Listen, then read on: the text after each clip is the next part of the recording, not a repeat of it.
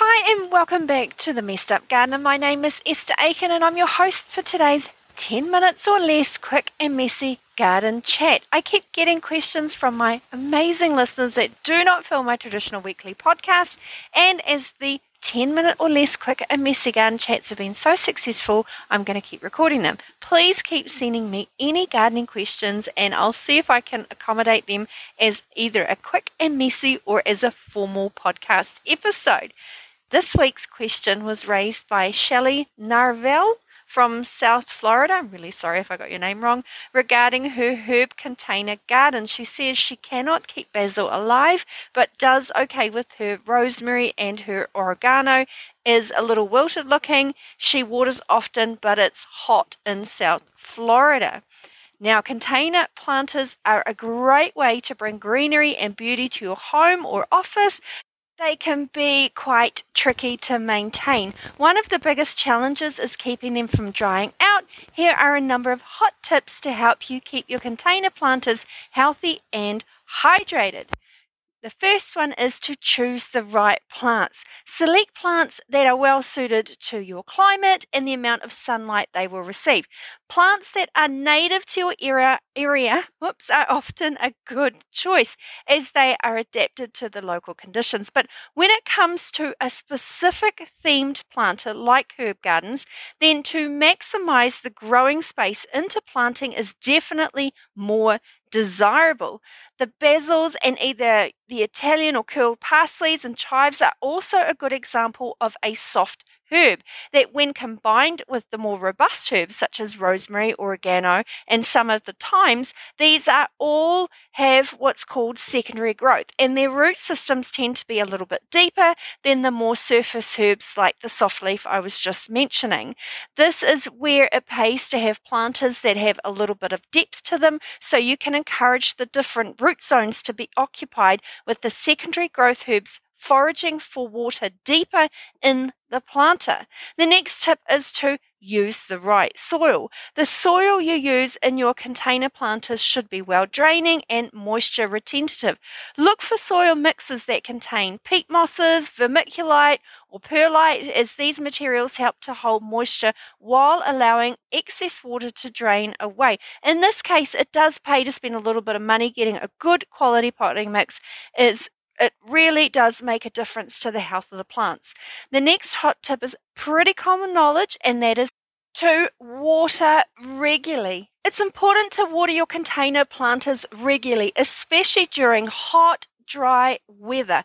Water deeply until the excess water drains out of the bottom of the pot. Don't let the soil dry out completely between waterings. However, in some cases, if you think you've watered your containers deeply because the water runs through quickly, just double check because if your soil has actually gotten too dry, then the water just passes through the soil and out the bottom of the containers. And the soil hasn't actually had a chance to absorb any of the moisture on the way through.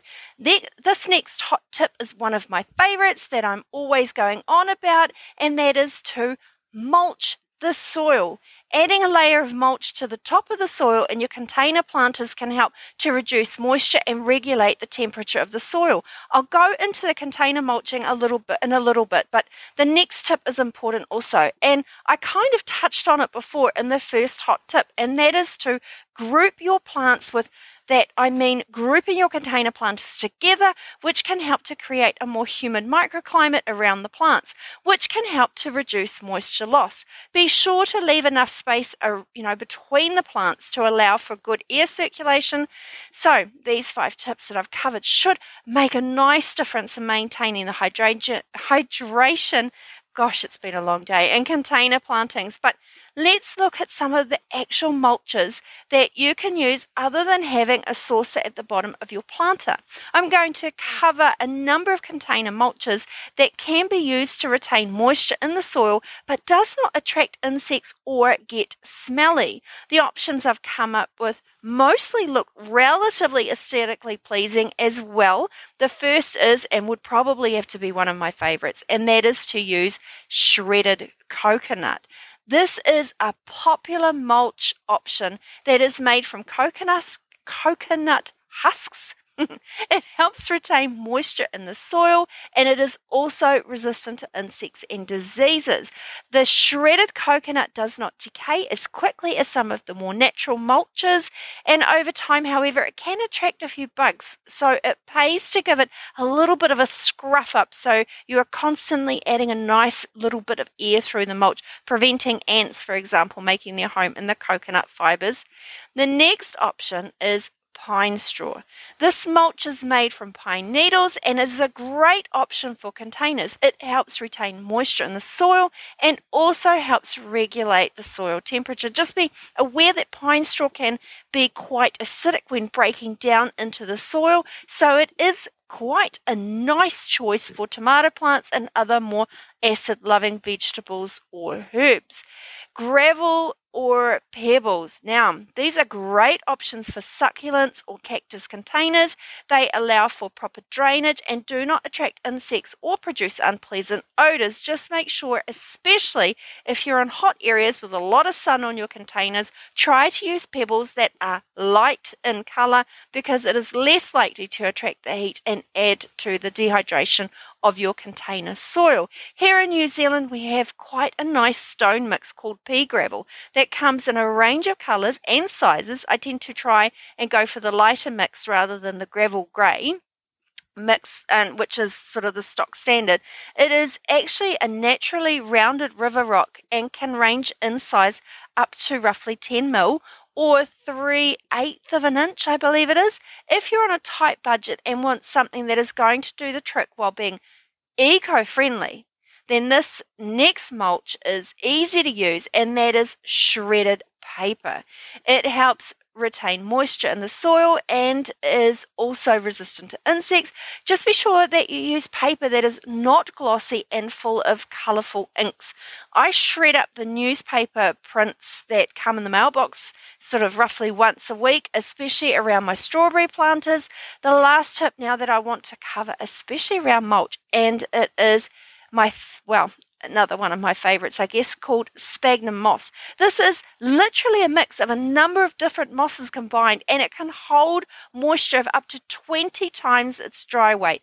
Especially fantastic to use if you are growing orchids in containers. Just remember, this is also one of those things that you will need to move around a little bit to aerate and stop it from compacting down, which can then create more issues with drainage.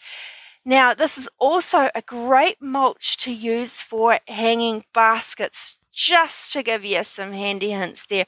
On that note, I will also quickly mention that if you have herb planters that are terracotta and uh, for example, clay. These tend to be quite porous as well and will increase the dehydration of your soil, causing your plants to wilt faster. So, either you cover the outside with a mix of yogurt impregnated with mosses, and basically that encourages the moss to grow over the pots themselves, which will then naturally force the water to stay within the terracotta, or clay pots, depending on what you know planter you've got. Or before you plant into these natural planters, you seal them with a special terracotta sealer. Otherwise, it is definitely pays to invest in some decent plastic planter boxes. As long as you can keep the colours neutral and not black, no matter how good it might look, and that will also assist in keeping your planters cool and more likely to retain moisture. I hope that answered the question and it's now clear as mud. I hope that today's quick and dirty garden chat was of interest. If you do have any gardening questions, please do reach out. And if you do need some garden project advice or coaching, I'm your girl. And as always, I say gardening can happen in any space and in any place and on any budget. Have an incredibly abundant week, and I'll buzz you later. Bye. Thanks for listening to today's episode. I would love to hear about your gardening adventures. Flick me a DM on Instagram at the Messed Up Gardener or send me an email and let's connect. Don't forget to check out my gardening reels on TikTok. If you are looking for some help planning your next garden project or just need some one on one private coaching, reach out and let's get growing.